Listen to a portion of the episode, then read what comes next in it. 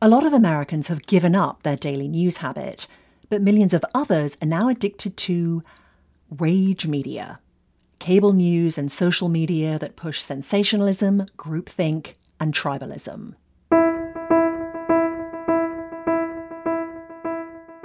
This is Let's Find Common Ground. I'm Ashley Milne And I'm Richard Davies. The dramatic changes in the news media are actually quite recent. Over the past three decades, many regional newspapers went bust. Countless numbers of reporters were laid off. In their place, we've seen the rise of slick, easy, and profitable national opinion journalism that caters to narrow segments of the population. Very different than when most people read the same local newspaper or watched the same nightly network news. Our guest on this show is Chris Stirewalt, a contributing editor at the conservative news site The Dispatch and senior fellow at the American Enterprise Institute. He's also the author of the new book, Broken News Why the Media Rage Machine Divides America and How to Fight Back. In this episode, we hear about the current state of the news business and talk with a journalist who fell in love with his industry when he was still a teenager. We had a pretty wide ranging conversation, right? Yeah, uh, Chris is a talker and passionate about journalism and what we can all do, not just journalists, to make the media better. Richard, you got the first question. Chris, let's start with you and your love for news and reporting. Um, how did you get into the news business? And where did your career begin? Uh, I started as a reporter when I was a sports reporter when I was 17 for the Wheeling Intelligencer in Wheeling, West Virginia, and fell in love with it from the start. It was truly a wonderful thing to do. I don't know what I thought I was going to do in my life, but I am very blessed because I think a lot of people, when they get to college are looking for what to do. I knew what I wanted to do. College was something that I needed to complete in order to get back to doing what I wanted to do. I look forward to summers working at the newspaper far more than I did to school. Why? Why did you love it? Well, it's a backstage pass to life. You get to be the skunk at the garden party. You get to ask people difficult questions. You get to see what other people don't always get to see one of the things that's particularly appealing about journalism, you know, the sensation of choosing words, choosing stories, and then sharing them with the wider world, especially for a young man, it was a very heady feeling that the words that I chose and the thing, the stories that I chose to write about would be seen by tens of thousands of people was a, a pretty awe-inducing thing for me. I'm curious, did anyone in your family work in journalism? Like, did either of your parents, were they reporters? No, no, no, no, no. And I, I frankly think that's good. Uh, there's nothing wrong with families where people, you know, you have multi generational news families, but we don't get enough people from outside the bubble into journalism. And I am for sure from outside the bubble. I am definitely from outside the bubble. Yeah, your dad was a coal salesman, right? That's right. He was a coal salesman and a good one, too. So, not too many national political commentators and reporters with folks in the coal industry. That is for sure. Can you just expand on what you said a minute ago about being from outside the bubble? When you talk about journalists being from inside the bubble, what do you mean? Where do people come from who work in journalism?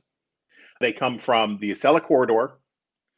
There's always a couple people from California, one dude from Chicago, and a gal from Miami, right? You go into the American uh, major national news organization, you go to the newsroom, there are not people from red states. Where, you know, if the main geographical draw for journalists in America come from places like Bethesda, Maryland, and northern New Jersey and Connecticut and New York and Boston, who are you going to get? You mentioned the term uh, Acela corridor, which for people who don't ride Amtrak, uh, that is the express train between Washington, New York, and Boston, right? And it's great, I should say. I love the Acela. So, Chris says he loves being in the news business, but that with so many journalists coming from the same backgrounds and sharing similar political views, they live in a bubble. So, it's no wonder the national media didn't see the Trump wave coming in 2016. And then after the election, there was a sense of shock.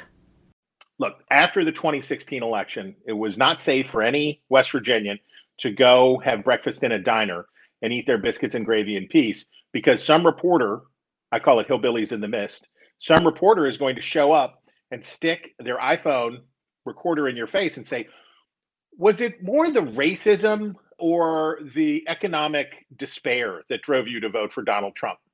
Um, because American journalists went on an odyssey after the 2016 election to try to find out how Donald Trump won. And that's a good impulse in a lot of ways to like, okay, what did we miss? Let's go find out. But it also speaks to the thickness of the bubble. Now, I will point out that we're all Pauline Kael now. You guys know the famous Pauline Kael story?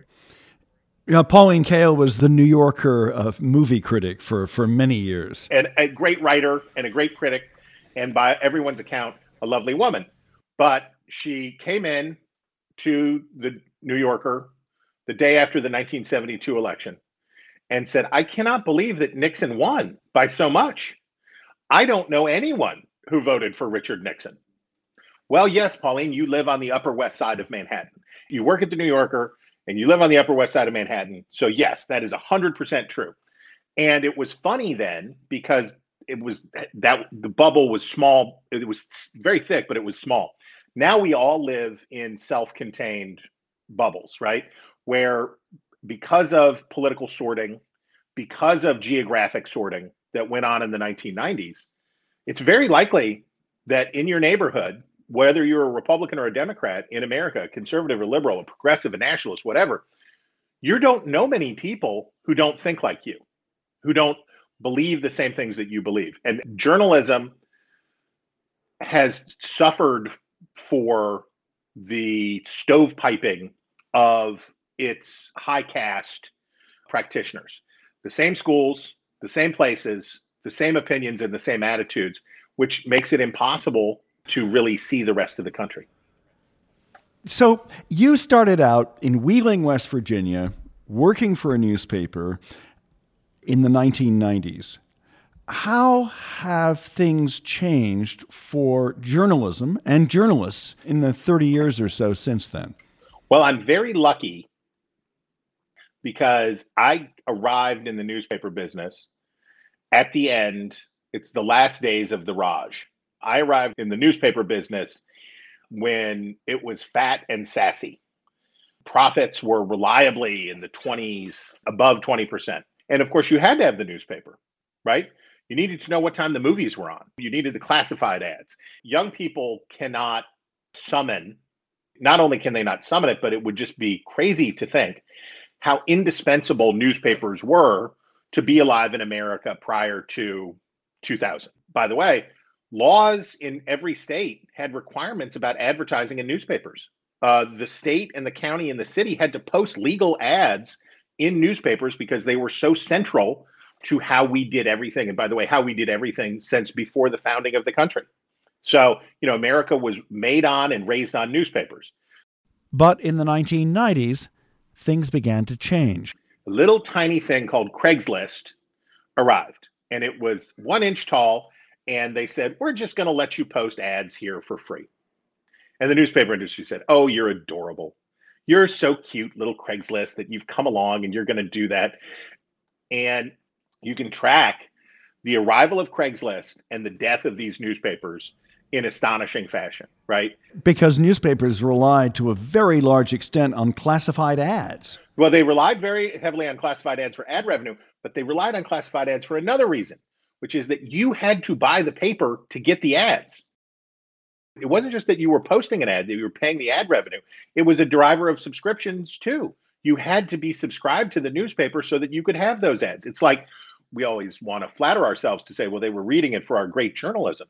No, they were getting it for the grocery store coupons and the movie listings. They needed to know what time that Fatal Attraction was showing at the Marquee Six.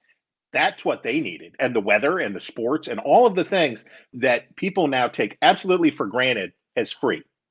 So as Craigslist arrives, it just starts knocking the legs out from under these papers. And they reach their peak in 2005 in advertising revenue, just piles and piles of money. And then the collapse. And in the course of three years or so, they lose 80, 85% of their revenue. That is a staggering drop for a once mighty and proud industry, and so much of it is because of the success of Craigslist and its competitors. They took away a huge range of classified ads for jobs, services, and all kinds of stuff from newspapers. So, when this change in their business model swept over newspapers, what did they do? They cut content. They sack reporters in newsrooms and they give up their only competitive advantage in a doomed bid to try to hold on to their business as printers. And the results were catastrophic. And the news industry got hollowed out. And so, from basically, you can peg it to whatever year you want, but let's say 1998. By the time you get to 2010, we have started a process that will end up with something like 60 or 70,000 newsroom jobs being eliminated across the United States. And we're living in the aftermath of that now. You say that the business of news is broken. Why? So you have this hollowing out as free information unhorses the newspaper industry. And the collapse is swift. What comes in its place? Low quality, highly political national news. And something else happened. As local and regional newspapers folded or let go of thousands of reporters and editors, coverage of national politics replaced news about local communities and how they're governed. Chris says some of this shift is also dictated by news consumers and their tastes. They're gravitating to a particular type of politics. What people really want and what really creates the demand, the Pavlovian response, is culture war stuff. What is Ron DeSantis doing in Florida? If you're a progressive living in Oregon, have you heard about what Ron DeSantis is doing in Florida with Disney? You heard about the Don't Say Gay bill. Have you heard about that? Now, of course, unless you have a child in a Florida public school, it's not really that material to your life. You could very freely ignore it or keep it in a very marginal, you could consider it just very marginally. Similarly, uh, if you live in Florida and you're a conservative, if they have drag queen story hour at a public library in Oregon, it doesn't have anything to do with you. It doesn't touch your family. It is as far away from you almost as Europe is. It's a continent away from you and it doesn't touch your life. But national news takes those stories and drags them into let's talk about something that doesn't affect you, that you can't do anything about, but it's probably going to make you mad. Let's talk about the loss of local news. Many American towns and small cities have lost their local newspaper. There's simply no coverage. And as you mentioned, Chris, if there is coverage, it's often hollowed out. There aren't journalists attending school board meetings or town council meetings where the business of government is done. Why is this loss of local news coverage so important and, and really so tragic? Well, if you wanted to just take it in an easily quantifiable way, there is research that is convincing, it convinced me anyway, that in communities that lost a newspaper, even when there was another newspaper still there, there was a crosstown competitor that closed and one still remained, the price of lending for those municipalities went up. A town's borrowing costs can go up because the watchdogs, local journalists, are no longer watching over time, what happens? Your county or city is is poorly run, corruption may creep in, and because of all of those things, your credit worthiness goes down. And pretty soon bond issuance costs go up and it's harder to borrow money and the price of borrowing money goes up. I think they found it was something like $500,000, $550,000 was the economic cost for bond issuance in a community where a newspaper had closed if you're a small county or if you're a relatively small county, that's a lot of money. And it's not just the economic cost. Transparency is the promise of the internet in a lot of ways, right? We'll be able to live stream everything. We can watch everything. We can do everything.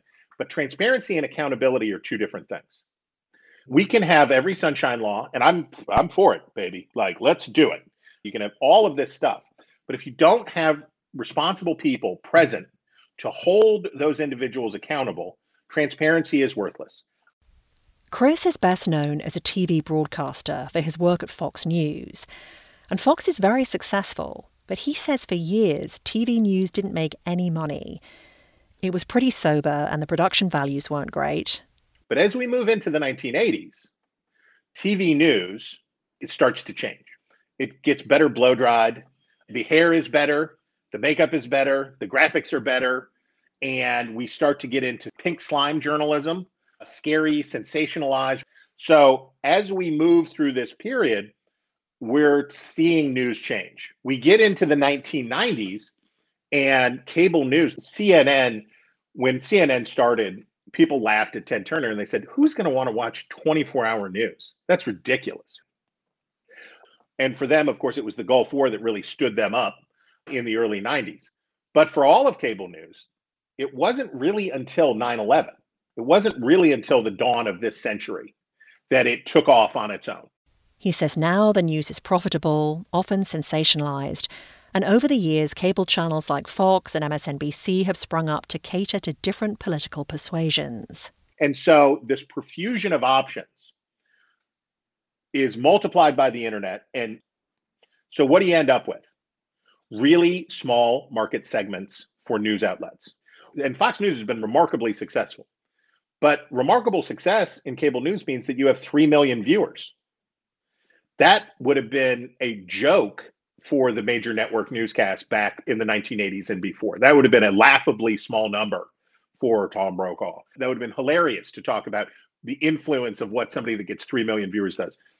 Therefore, the need for habituated, addicted consumers grows because if I can't have a broad audience, if I can't broadcast, I have to narrowcast, but they better stay and they better come back. 3 million people is not a lot of people in a country of 330 million. But if you can get them to come back every night, then you have something powerful and you can make billions of dollars a year. You're listening to Chris Stirewalt on Let's Find Common Ground. I'm Ashley. And I'm Richard. We make this show for Common Ground Committee, and before they made podcasts, they put on a lot of interesting live events. And there's another one coming up next week on November 17th at 3 p.m. Pacific Time. It's called Finding Common Ground on the State of Our Democracy. The panelists are Democratic political icon James Carville and former Republican National Committee Chairman Reince Priebus. The conversation will be moderated by Bob Shrum, director of the Dornsife Center for the Political Future at the University of Southern California. It's totally free to attend. If you're in LA, you can get a ticket to go in person. Everyone else can register to see the event online on Zoom. Should be a fascinating conversation coming out of the midterm elections. That's November 17th at 3 p.m. Pacific Time, 6 Eastern. See details of the event and register at commongroundcommittee.org. Now, back to our interview with Chris Stirewalt. So you say, and it's the title of your book, Broken News, that the media is indeed broken. What can be done to improve the situation? Are you depressed or, or hopeful? I'm never depressed. Um, you know, I have had uh, far too many opportunities in recent years to quote Abraham Lincoln's speech at the Young Men's Lyceum more than two decades before the Civil War when he laid it out. And he said that we will either endure for all time as a nation of free men or die by suicide. And I hate to have to be the one to keep telling people this, but our options remain exactly the same. We will either get better at this or we will die our media consumption habits are so deeply enmeshed with our political dysfunction that if we as journalists and we as news consumers cannot figure out how to operate this machine, it will kill us. And I'm not saying right now, but I am saying you can see the unraveling, right? You can see the fraying of the national fabric. A republic is like a family it exists because we say it does. It's true because we say it is. There is nothing making America America other than the will of Americans to be together in this common purpose. And we have forgotten that in a pretty substantial way. And it's helping us to forget that has been very lucrative for many in the news business. And I think the events of January 6th, I think the events surrounding the pandemic, a lot of things have made Americans realize that this could go away, that we really could lose this. So, you know, your podcast, the existence of your podcast is proof of concept that Americans understand the, that there is a problem. What do we do about it? Well, I hate to say, but this will have to be an inside job. There is no external factor that will come in to make us be better journalists or better citizens. I owe, as a journalist, a special debt. I owe a special debt to the Constitution and the astonishing rights that it affords me. A month or so ago in Arizona, a county official is said to have murdered an investigative reporter who was exposing corruption inside the government. In the United States, it was a shocking story. Would it be a shocking story in Russia? No. American journalists have to understand how rare our experience is, not just compared to history, but compared to the whole world today. Chris argues that journalists should be grateful for their rights and freedoms, and not just journalists, the rest of us too the reason that we have crappy news isn't because it's unpopular, right? We have it because it sells and it's easy. It's the shortcut. In the TV news business, we say talk is cheap. It's expensive to send reporters out and do boots on the ground reporting and get the story and talk to the people. And uh, investigative journalism often, most of the time, does not produce results. Right? That's that's that's the hard part about investigative work, which is most of the time it's going to be dry wells but you keep doing it in the hopes that it will pay off. So that's all expensive and time consuming. Not expensive to put two fatheads in a studio and have them bark at each other like a couple of seals.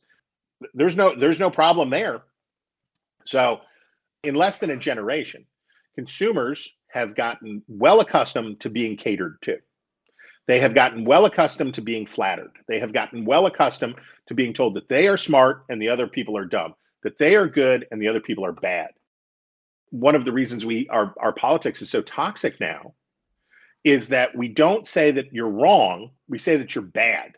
He says one way to get out of that cycle of accusation stop reading, watching, and listening to news that always confirms your own beliefs. So, what I tell people is if you are totally comfortable with what you see, hear, read, listen to, stream, that's not a good sign. If you're doing it right, if you're living up to your obligations as a citizen, you should regularly be hearing things that you disagree with. You should regularly hear ideas and points of view that make you uncomfortable, that might even point out that you're wrong from time to time. Only of late has it become possible for a person to consume information constantly and never from the moment that they rise to the moment that they lay down, ever hear anything that disagrees with their worldview. And my plea to Americans is break out. If you're conservative, you better have NPR on in the morning. You better do something to break it up a little bit. If you're a liberal, you better be reading the Dispatch, of course, which is delightful, or National Review, or or something else. You better be reading the Wall Street Journal editorial page. You better be listening to something else that that shakes it up, that breaks it out. This is the personal question, Chris, because I know that the polarization, media polarization, has even caused you to feel it in your own family, right? You tell this lovely story about your father in the book, and I'd just love you to talk about that for a minute. Part of the reason I felt obliged to write this book was I watched my father, who was my greatest friend, until his passing 10 years ago now. But the 2012 election was for me sort of when I and I use this uh, I use I use this term mockingly for myself when I went big time. I had a front row seat for a, a presidential election I was in an influential position. I was part of doing these presidential debates. I was part of all of this stuff, and it was really exciting. But I could not really talk about it with my best friend, my dad, because his hatred for Barack Obama was white hot. And my father was a very gentle man, a very loving man, a Christian man, one of the kindest people I have ever known. But his feelings about this election and the incumbent president were so intense that I, I self edited. I knew I couldn't talk about it with him in the way that I had about the election just four years prior. And why was that? Why were his feelings so intense? A lot of it, of course, is as we get old, our brains get crunky and we we become hostile to new ideas. The world shrinks. And so part of it was that. But another big part of it was he was baking his brain in cable news 24 hours a day. And he sat there bathed in it. When he was home for long stretches, he would just sit there marinating in political coverage. Politics, which I have devoted my entire professional life to, which is my passion and my love. I love politics. I love, love politics. I'm a weird person. It shouldn't be a subsistence food. It shouldn't be the basis of what we're talking about and what we're doing. And losing part of my friendship with my dad was really heartbreaking. And as I travel around the country, I talk to lots of families I talk to lots of people who have suffered this. The guy who won't go with his wife anymore to go visit her parents because the dad has MSNBC on cranked, top volume, around the clock, and wants to argue about politics constantly. I was brought to tears at a book event not too long ago, talking to a woman who talked about her estrangement from her family over the 2020 election results and a bunch of other, you know, hot garbage. She has not spoken to her family for a year and a half. And she blames cable news. And that's not right. And I know families are hurting. we had a mild case in my family, but for some families, this is really devastating. And we have to get, get a hold of this thing. Chris Stirewalt, thank you very much for joining us on Let's Find Common Ground. Totally my pleasure. Thank you so much. Chris's new book is Broken News Why the Media Rage Machine Divides America and How to Fight Back. And with Thanksgiving around the corner, a lot of people may not be looking forward to family gatherings precisely because we're so divided. In our next podcast, we'll share some ideas and tips to overcome some of that tension. We hear from a conservative parent and his liberal daughter. How do they speak together about politics? That's next time on Let's Find Common Ground. I'm Richard Davies. I'm Ashley Milne Thanks for listening.